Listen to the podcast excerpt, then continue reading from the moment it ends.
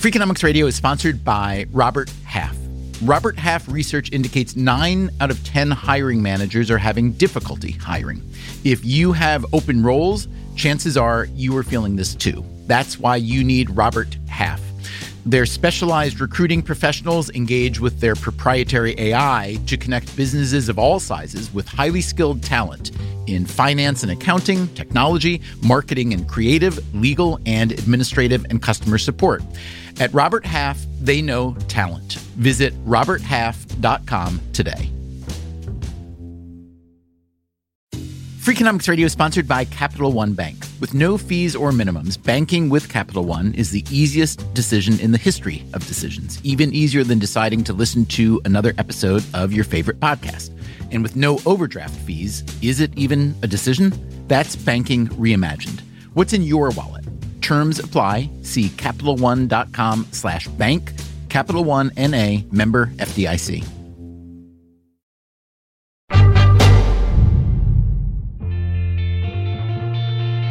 I'm Dr. James Dineen, and I'm a primary care internist at the Mass General Hospital in Boston, where I practiced for 45 years and retired from patient care in 2008. James Dineen is looking through some photographs from a long time ago. This is my sitting in Alice Neel's backyard. This is Alice beginning the portrait. Alice Neel was a painter born in 1900. Her specialty was painting people, what you and I might call portraits, but she didn't care for that word. Neel was resistant to the genre of portraiture, which she associated with status and wealth. And that's Kelly Baum. She's a curator at the Metropolitan Museum of Art. Stuffy, stiff, uninspired, overly romanticized, without a critical or radical spirit. Neel preferred to call her paintings pictures of people that are also history. Neel's pictures are always more than just the person they represent. Baum recently co curated a massive Alice Neel retrospective at the Metropolitan Museum. It was called People Come First. The vast majority of the people Neel painted were not well known. Dr. James Dineen fits that description well. One day in the office, he said, I'd like to paint you.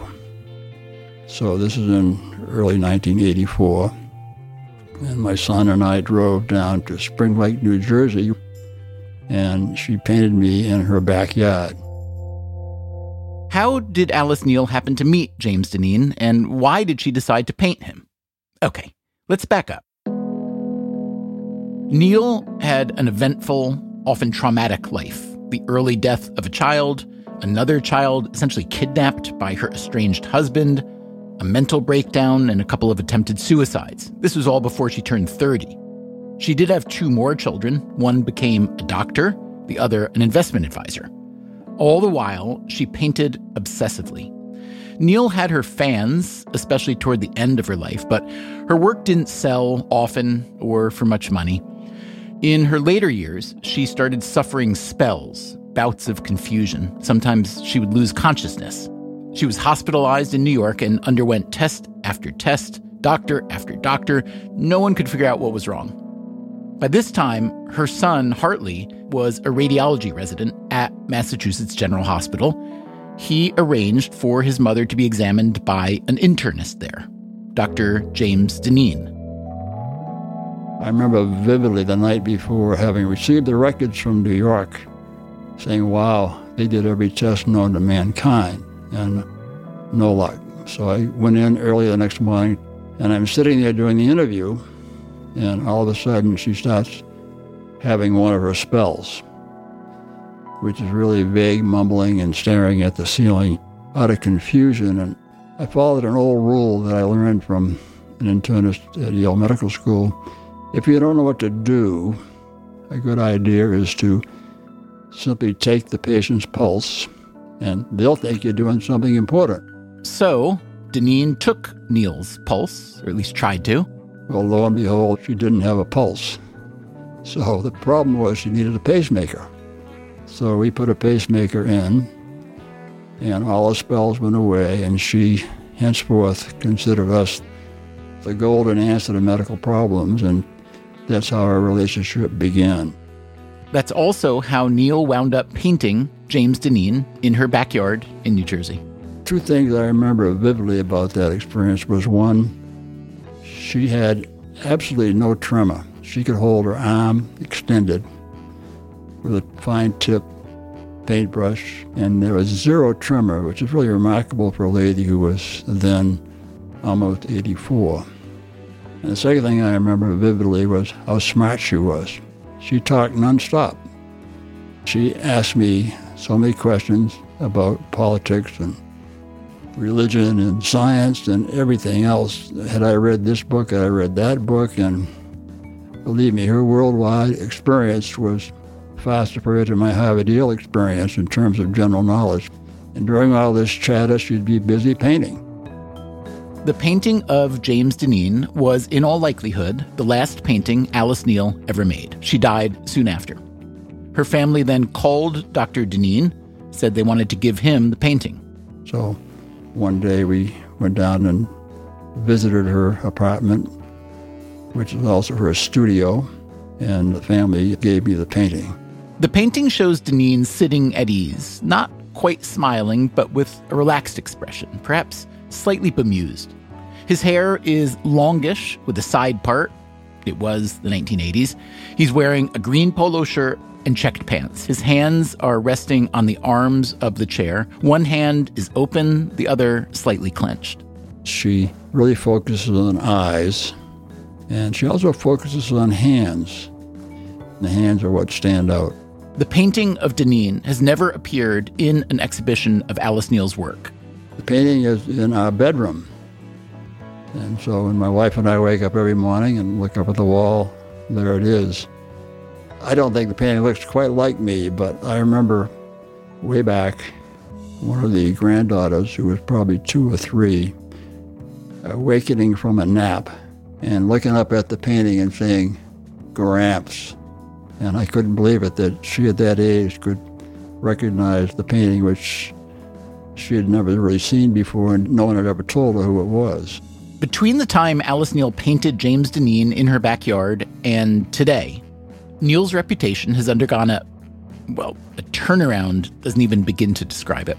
During her life, she was a marginal artist. And now, as evidenced by that massive retrospective at the Metropolitan Museum, she is considered a master. Accordingly, the value of her works has skyrocketed. As we described in the first episode of this series, a single Alice Neel painting from 1966, and not a particularly noteworthy painting, recently sold at auction for $2.5 million. What does Dr. James Deneen think about that? Wow. Yes. Wow. It's hard to put it much better than that. Today on Freakonomics Radio, the third and final episode of a series we are calling The Hidden Side of the Art Market. In the first episode, we examined the nature of the market and the major players. It's one of the strangest markets that I have ever seen. 99.9% of the artists that you see at galleries and exhibitions, their value will never increase. The art market is a fascinating, sexy, intellectually compelling, unregulated global market. In the second episode, we looked at the market from the perspective of the artists. It is extremely unregulated and subject to all kinds of monkey business that I can't fully understand. I think the whole thing is vulgar. There's this phrase that was coined by a friend of mine called LPM, lies per minute. And in this final episode, we explore how contemporary art became such an elite product. It initially started off by Leo Castelli, who is the godfather of the gallery world. We'll look at the disruptors trying to change the market. I would say 99% of people signed up have no experience in the market, including the digital disruptors. Imagine all of a sudden you had all this cash and there was no Bloomingdale's. And of course, we find out what Dr. James Deneen plans to do with the last painting Alice Neel ever made. We did have somebody from Skinner's come by and look at it. Part three of The Hidden Side of the Art Market coming up right now.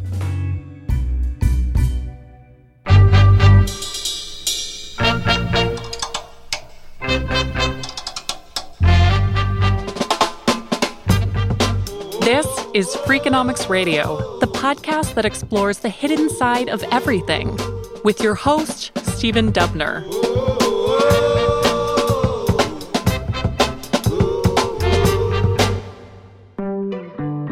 What's the point of art in the first place? That question is too big to answer, at least for me. Our species has been making art since the beginning. Art has served religious and political purposes, propaganda purposes. It's been made as social commentary and pure aesthetic expression. And that's just from the maker's side. When you look at a piece of art or live with it, it may speak to you, even move you, though perhaps in a way that it doesn't move anyone else. What art likely wasn't meant to be was a product in a market that's become extraordinarily top heavy. A market where a handful of top artists sell for millions of dollars, even tens or hundreds of millions, with the spoils going to billionaires, the spillover going to museums, and the public largely left out. In a given year, only 25% of US adults visit an art museum or gallery. Only 20% own a piece of original art. Meanwhile, the average price of contemporary art has tripled over the past two decades. You could argue that high prices do offer one big advantage. They create an incentive for artworks to be preserved over time, treated like a treasure. That said, anyone who thinks that art should be a central feature of the human experience is bound to be disappointed. Like I said, it's a top heavy market. If you want an uglier word, elitist. How'd it get that way? We somehow lost our love for art that is the economist Magnus Resch, who studies the art market. We lost it because galleries made it incredibly difficult to buy art. They established this aura of exclusivity. Is that intimidation, if it's fair to call it that, a strategy or just a product of the kind of people that end up running galleries? It initially started off by Leo Castelli, who is the godfather of the gallery world. Leo Castelli opened his first gallery in New York in 1957. He was a dominant dealer for the next several decades, helping launch the careers of artists including Andy Warhol, Roy Lichtenstein, Claes Oldenburg, and Donald Judd. Castelli did this by curating an international network of collectors and tastemakers. He believed the caliber of the buyer was at least as important as the price paid. He wanted to have a conversation with potential buyers so he didn't put up the prices. However, now galleries have pushed it to the extreme where they created this aura of exclusivity, which is just so not state of the art anymore. I'm always fascinated when I see young galleries trying to copy the Castelli model that might have worked 50 years ago, but it certainly isn't working anymore. And what makes Resch say this model isn't working? You have 80,000 people who go to Art Basel in Miami every year. And of those 80,000, maybe 500 people are actually buying an artwork. That's a very poor conversion. The biggest problem in the art world today is that not enough people are buying art. We need to change that. This starts with price transparency. Right now, I go into a gallery and I have no idea how much the artwork on the wall cost. I need to ask and then go through a beauty contest where the gallery director comes from the back and then looks at me and maybe tells me the price. That is not how our generation is used to buy something. I want to have all the information available immediately. Resch himself created an app meant to crowdsource gallery prices. As we heard in part one of this series, the app is now in limbo. We gathered over 1.5 million price points from galleries. It worked perfectly well, but then Apple shut us down because all the galleries complained.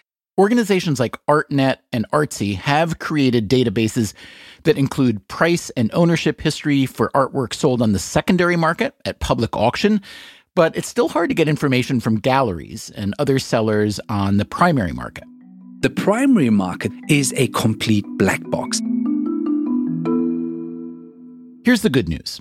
If you don't like the hidebound, secretive, exclusionary elements of today's art market, change may be coming. The art market is in massive disruption. That's Amy Cappellazzo, formerly of Christie's and Sotheby's auction houses. She recently co founded a firm called Art Intelligence Global. a massive amount of information available today that was not available 20, 30 years ago, even 10 years ago. But it's not just information. Technology has also affected channels of distribution. During this whole time in COVID, auction houses, galleries have been managing to transact and sell things without people actually physically getting in front of them. That's new and astonishing because one would think a work of art needs to be seen in person to fully understand and appreciate it.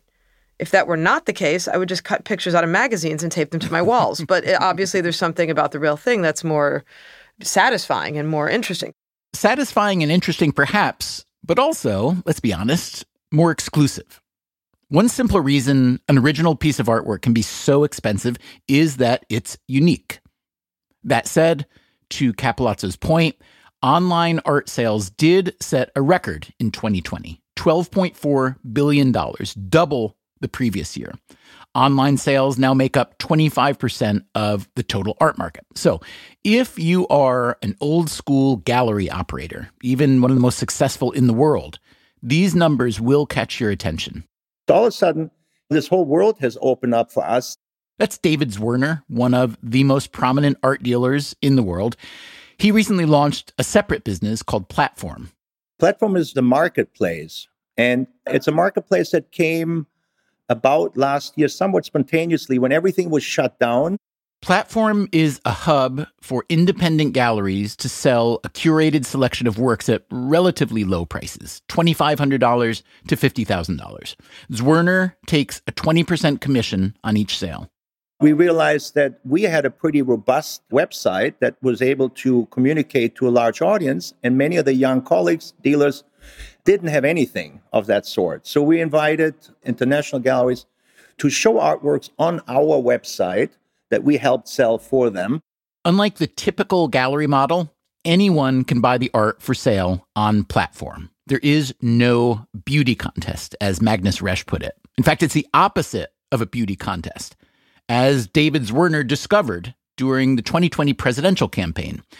In normal times, Zwirner would vet potential buyers ahead of time, and if they somehow made the cut, he'd follow up afterwards to add them to his roster of collectors. But on platform, during the pandemic, we did a fundraiser for Biden Harris.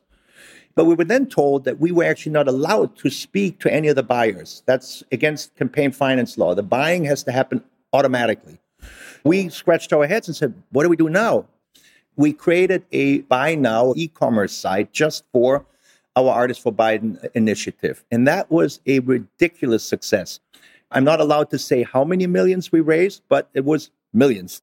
So your commercial practice was totally changed because of the political involvement. Very interesting because all of us were like, what do you mean? You know, we need to talk to the buyers. That's what we always done. And then we realized we can't. That taught me the lesson that there is a buying public out there that doesn't want to talk to me, and that there's a much bigger public out there that I had realized. Okay, so you mentioned that platform is having other galleries come on to a site that you run. Here's what your arch rival Larry Gagosian says about platform. I wouldn't be interested in doing something like that. It's a little bit of a wolf in sheep's clothing. My advice to smaller galleries would be to preserve your own identity and brand, even if you can't do it at the level of a large gallery. Work within your means and don't hand over your artists and client lists to somebody who might take advantage of it at some point. The somebody is plainly David Zwirner. So, how do you respond to that fear mongering? I would say it takes one to know one, right? I appreciate that he's looking at what we're doing because it is an innovation in our industry. And it's good the point is not at all to steal artists from younger galleries. It's an absurd assertion here. The point is to create a marketplace where young galleries that have a harder time reaching large audiences can present their work. There's one more benefit that a market like platform may offer. So we have a pretty big climate problem out there, right?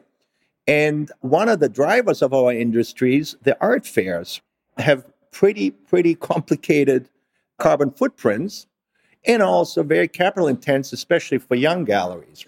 If you're a young gallery in the Lower East Side and you have to take your wares to London, it's going to be expensive. And if you want to take a chance on a young artist, let's say you want to do a one person presentation, if nobody buys anything, and that happens often, you might be looking at a hole that you might not be able to fix. So, platform gives you a, a much, much more user friendly way to present your work. So, does a platform like Platform mean the art market is looking to abandon the elite status it's spent centuries cultivating? You might think that if you squint hard enough. On the other hand, let's not kid ourselves. For quite a while now, major works of art have been what investors like to call an asset class. Here's what the economist Canice Prendergast told us in an earlier episode in this series. Maybe 90% of the art that's sold sits in a warehouse rather than actually being seen by somebody. And some unknown share of that 90% is part of a gray and black market that uses high end artwork for money laundering, tax evasion, and related escapades. In a recent episode we did about corruption in China, the political scientist Yuen Yuen Ang told us that art is often preferred to cash when it comes to paying bribes. Because art is valuable, but the value is subjective. And so, in the event that a corrupt official is arrested, he could defend himself by saying, well, it's just a useless piece of Van Gogh or something like that. there are other, more legitimate efforts to treat art like an asset class. Consider the investing platform called Masterworks. It is privately held and is valued at more than $1 billion. Masterworks is the first platform to take a painting public effectively. That's Masha Golovina, head of acquisitions for Masterworks. We securitize artworks by filing them with the SEC as public offerings. And we make those available to retail investors, which means that anybody can invest.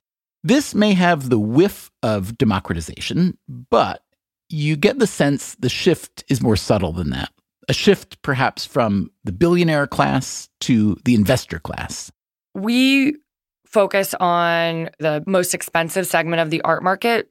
90% of transactions are estimated to be below a million dollars. We focus on paintings that are 1 to 30 million. We buy from auction and we also buy privately from the auction houses. And then we speak to dealers and also individual collectors and collecting families that we have relationships with. I'm on calls probably four hours a day to source paintings for the company. Golovina herself studied art history and economics, worked in banking for a time, and then at Christie's auction house.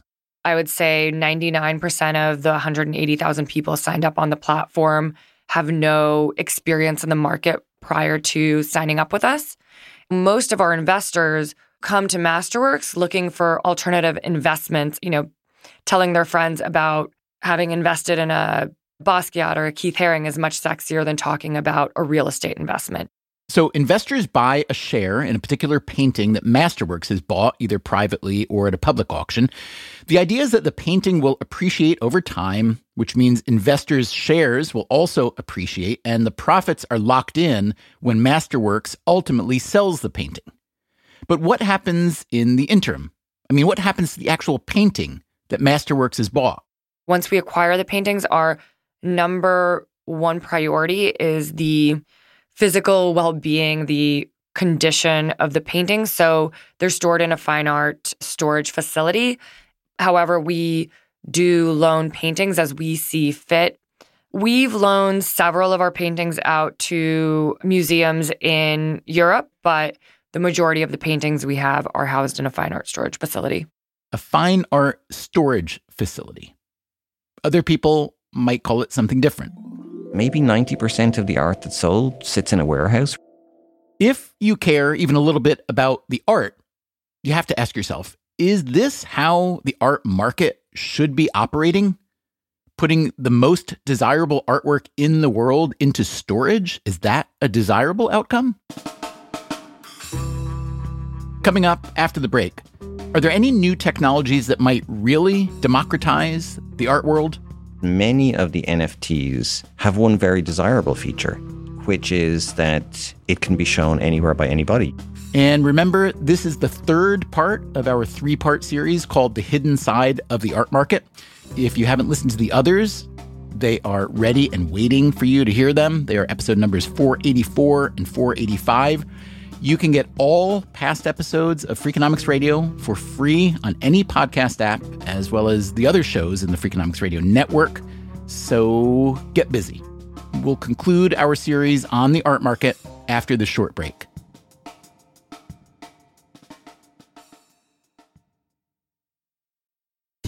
Are you looking for ways to be happier, healthier, more productive, and more creative? Gretchen Rubin is the number one best-selling author of The Happiness Project, and every week she shares insights and practical solutions in the Happier with Gretchen Rubin podcast.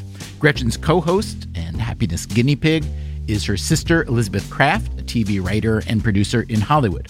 Join Gretchen and Elizabeth as they reveal fresh insights from cutting-edge science ancient wisdom, pop culture, and their own experiences about cultivating happiness and good habits. Every week, they offer a manageable try this at home tip you can use to boost your happiness without spending a lot of time, energy, or money. They also feature segments like Know Yourself Better, where they discuss questions like Are you an overbuyer or an underbuyer? A morning person or night person? And every episode includes a happiness hack, a quick, easy shortcut to more happiness. Listen and follow the podcast Happier with Gretchen Rubin wherever you get your podcasts. Freakonomics Radio is sponsored by Kohler. Kohler smart toilets combine sculptural design with intuitive technology to deliver a new standard of clean and comfort. You can personalize every element from the integrated warm water cleansing to the heated seat and warm air dryer. A touchless lid, seat, and flush deliver total convenience while the self sanitizing bidet wand offers peace of mind. And now you can create your own ideal environment using only your voice with Numi 2.0, Kohler's most advanced smart toilet yet, featuring built in Amazon Alexa. Explore the complete lineup at kohler.com slash smart toilets and discover what you've been missing. Freakonomics Radio is sponsored by Floor and Decor.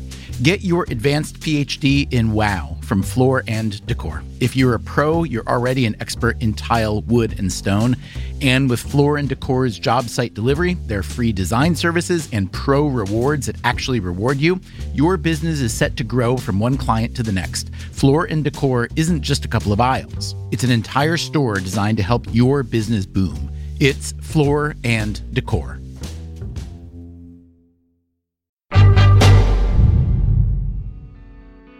We've been talking about how technology is disrupting the art market in a variety of ways. If you'd like the most pointed example of this, consider what happened at Christie's auction house on March 11th, 2021. An artwork sold that day for more than $69 million. It was the third highest price ever fetched at auction for a living artist. The top two living artists are Jeff Koons and David Hockney. Them you've probably heard of. I am confident you haven't heard of this third artist. You ready? His name is Mike Winkelmann. Maybe you do recognize the name under which he makes art. It's Beeple. The $69 million piece Beeple created is called Every Days, the first 5,000 days. Aside from the price, there were two extraordinary things about the sale. The first is that Every Days isn't a physical piece of art. It's not a sculpture or a painting or an array of fluorescent light fixtures. It is a digital artwork, a collage of thousands of images that Beeple had been posting online every day for more than a decade. It's quite beautiful. The other extraordinary thing about the piece is that it is an NFT or non fungible token. That means it was created via the blockchain, the digital ledger you've heard so much about and likely still don't quite understand. For what it's worth, we are working on a future episode about that, what the blockchain can do for you, but that's for another day. The Beeple NFT was bought by a pair of Indian blockchain entrepreneurs using Ethereum, one of the many currencies that are also created on the blockchain, the most famous of these being Bitcoin. The New York Times headline from the Christie's auction reads like one of those headlines you look back on 50 years from now and chuckle. JPEG file sells for $69 million as NFT mania gathers pace. So, what is an NFT? Well, I mean, an NFT can be anything. It could be a painting, it could be a photograph of a painting, anything that's on your iPhone camera roll. In fact, I made a comment that everyone and their grandmother is going to be selling NFTs now. And then I ended up making an NFT of my grandmother and sold her. I think I let her go a little bit too cheaply. That's Kenny Schachter. I am an artist, a writer, a professor, and a curator. And I sell art also to make a living. If you had to describe the Kenny Schachter brand, how would you describe it? Pain in the ass, troublemaker. For me, it's just one thing art, art, art, art.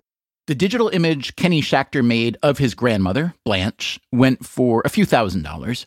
Other NFTs have brought substantially higher prices. Video clips of LeBron James playing basketball, the first tweet from Twitter co founder Jack Dorsey. But it isn't just cultural curiosities that have been selling, it's contemporary art too. And many of those NFTs are being sold by artists working without gallery representation. In the first half of 2021, digital art, NFTs, as well as film and video art, made up 12% of all art sales. It's not the traditional art world collectors that were fueling the market. The audience of buyers for this NFT world are tech people that have already been well attuned and comfortable living in technology. And these people don't know Larry Gagosian, the world's biggest art dealer, or David Zwirner. Not only do they not know who these people are, they don't aspire to know who these people are. They don't care who these people are. There is a caveat. NFTs are typically bought and sold with Ethereum, a cryptocurrency that has risen steeply in value, like many other cryptocurrencies. But there hasn't been much you could actually buy with Ethereum outside of Ethereum generated NFTs. Imagine you had all this cash and there was no Bloomingdale's. And then all of a sudden a department store opened and you could buy 7,000 cashmere sweaters with this wealth that had just mushroomed. So that's really what happened.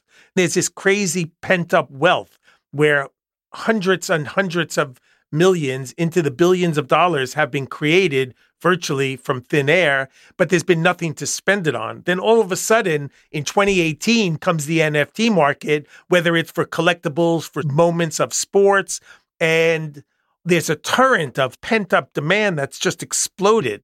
You can imagine how the circular nature of this type of transaction might cave in on itself eventually.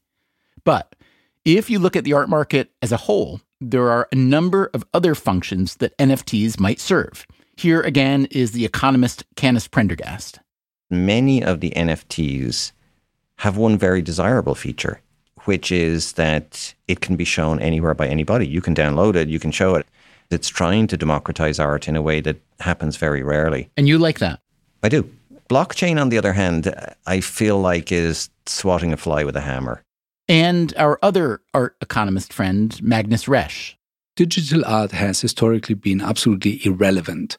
Nobody bought digital art. That's why it's so good that right now digital artists really getting the recognition that they deserved. Right now it's cool to be a digital artist. Then you can actually make some money. Will it be lasting and will we see a new record price for a digital artwork NFT? I highly doubt that. Will digital artworks be the new paintings? I also doubt that. But, Resch says, on balance, it's a good development. And museums are paying attention too. Our stance is that we're seriously interested in how the NFT world works. That's Glenn Lowry, director of the Museum of Modern Art in New York. It wouldn't surprise me if we started doing some pilot projects to see how good a fit the minting of NFTs would be for us. I saw that the Uffizi is creating NFTs from some of its masterpieces. They recently sold a Michelangelo NFT for $170,000.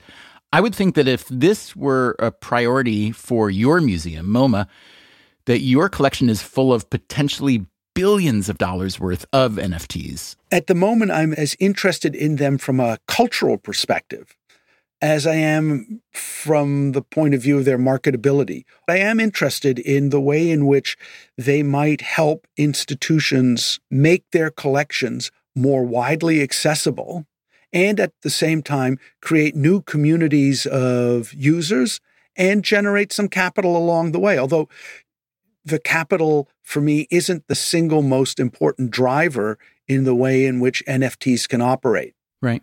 But since you and I are friends now, Glenn, I'm sure that if you decide to do some, let's say, Matisse NFTs, that you'll give me first shot. Absolutely. As long as you agree to match Beeple's 69 million, we're in.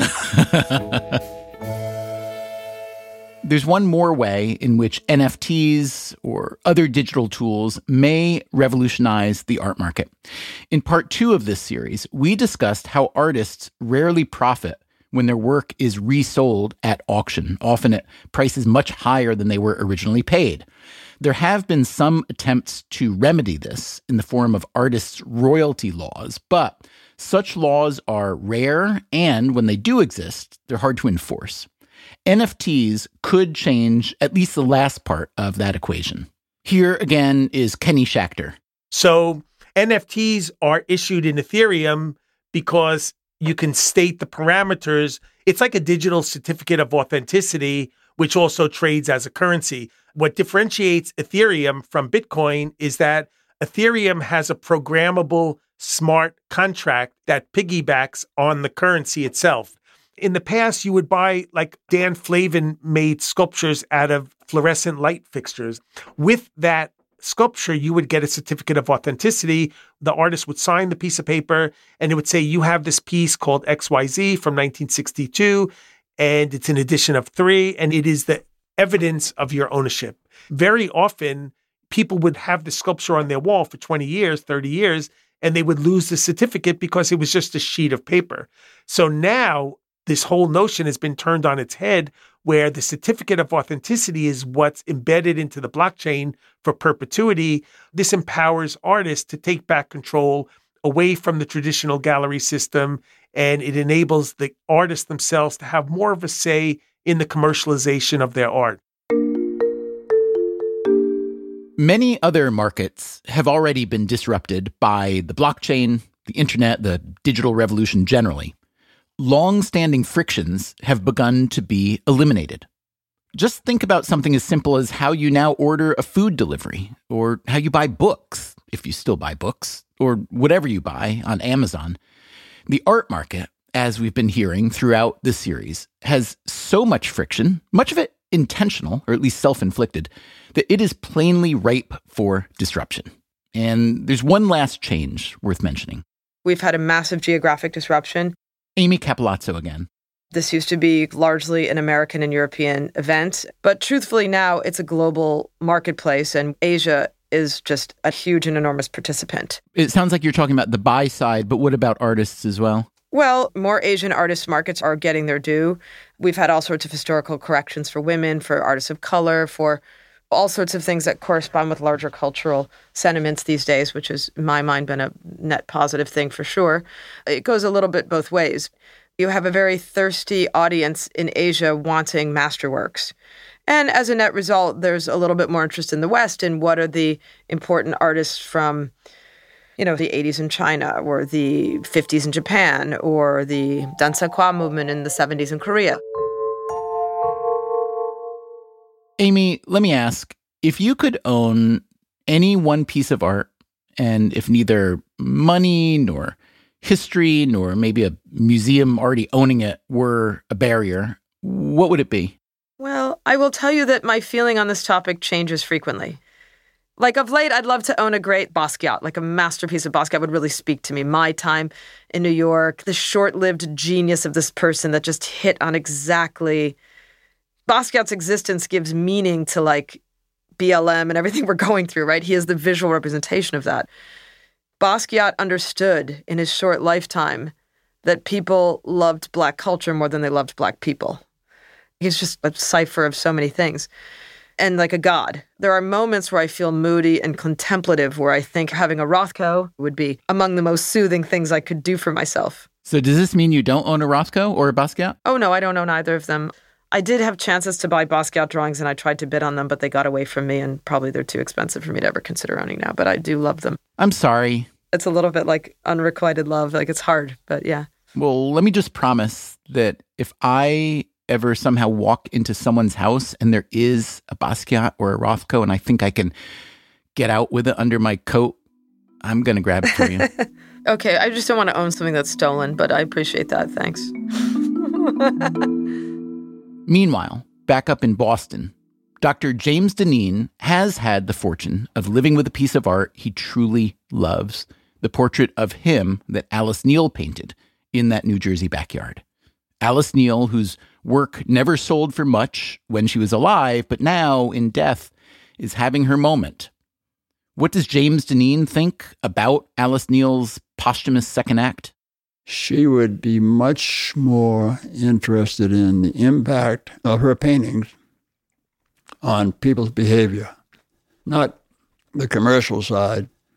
She was really a pioneer, just way ahead of her time. And she clearly embraced people who were poor and not famous. And here's Alice Neel herself from an interview a few months before she died.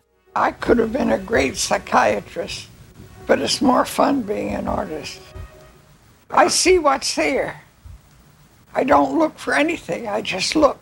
Neel then recalls going to see a show of Paul Cézanne paintings years earlier at the Metropolitan Museum. And I was surprised at all the uh, psychological acumen that his portraits had. He said, I love to paint people who have grown old naturally in the country. And I say, I love to paint people torn to shreds by the rat race in New York. Now that Alice Neel herself has had a retrospective at the Metropolitan Museum, and now that some of her paintings have sold for millions of dollars, is James Deneen tempted to sell the last painting she made? It doesn't tempt me to sell it. It tempts me to remind the six children that we have that this is perhaps valuable. And I would hope they would probably sell it and donate the proceeds to some charity that Alice would embrace. It would be my hope. I don't want them to think of this as a gold mine that they can harvest and then buy a bigger condo or whatever, which is not a necessary part of life. He and his family have talked about the painting in his bedroom. And the, the family keeps kidding me about you should be getting it, uh, you know, insured, and you should be doing this and that. We did have somebody from Skinner's come by and look at it and confirm it and appraise it and everything else. Skinner is an auction house, but James Deneen wasn't moved. I like it in my bedroom, and I don't at all get excited about the commercial value. It's the experience, the memory is where its value is. You know, life is really the summation of all your experiences and memories, and this is one of the great ones.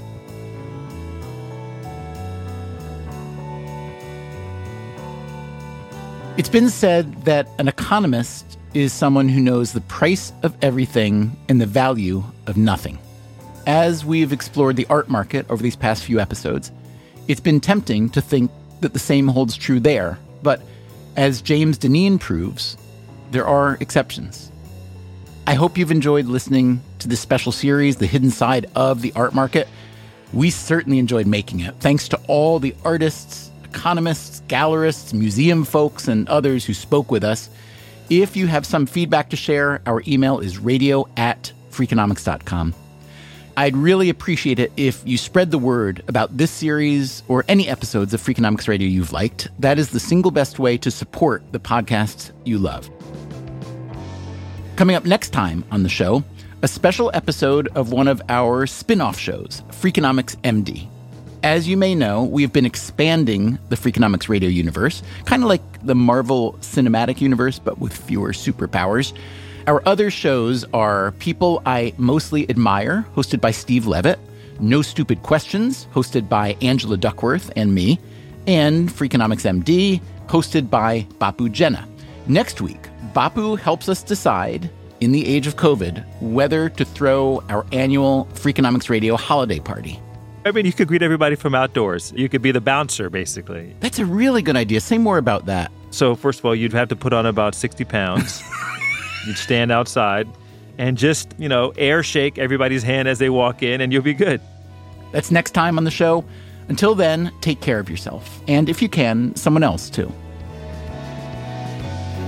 Freakonomics Radio is produced by Stitcher and Renbud Radio. This episode was produced by Morgan Levy. We had research help from Lyric Bowditch and Alina Kullman, and additional help this week from Jeremy Johnston. Our staff also includes Allison Craiglow, Greg Rippin, Zack Lapinski, Ryan Kelly, Mary Duke, Emma Tyrrell, Jasmine Klinger, Eleanor Osborne, and Jacob Clementi. Our theme song is Mr. Fortune by the Hitchhikers. All the other music was composed by Luis Guerra. As always, thanks for listening. think you've had more coffee than me today. Can you tell? Can you tell? Jesus, slow down. You're exhausting me. The Freakonomics Radio Network, the hidden side of everything. Stitcher. Who doesn't love a classic chocolate chip cookie? Famous Amos has been making them since the 70s, 1975 to be exact. With semi sweet chocolate chips and a satisfying crunch, it's everything classic in one bite sized cookie, and fans couldn't get enough. That's right. You'll find our original recipe, the one you know and love, in every bag of Famous Amos original chocolate chip cookies. Find Famous Amos anywhere you buy your favorite snacks. Walmart Plus members save on meeting up with friends. Save on having them over for dinner with free delivery with no hidden fees or markups. That's groceries plus napkins plus that vegetable chopper to make things a bit easier. Plus, members save on gas to go meet them in their neck of the woods. Plus, when you're ready for the ultimate sign of friendship, start a show together with your included Paramount Plus subscription. Walmart Plus members save on this plus so much more. Start a 30-day free trial at walmartplus.com. Paramount Plus essential plan only. Separate registration required. See Walmart Plus terms and conditions. Freakonomics Radio is sponsored by Marriott. TownePlace Suites by Marriott has all the comforts of home. Cook up a meal in a full kitchen, unpack and stay organized with the in room Elfa closet system, plus bring your pet and have your best friend by your side. TownePlace Suites by Marriott has all the amenities you need to feel at home during your stay. Find the comforts of home at TownePlace Suites. Go there with Marriott Bonvoy.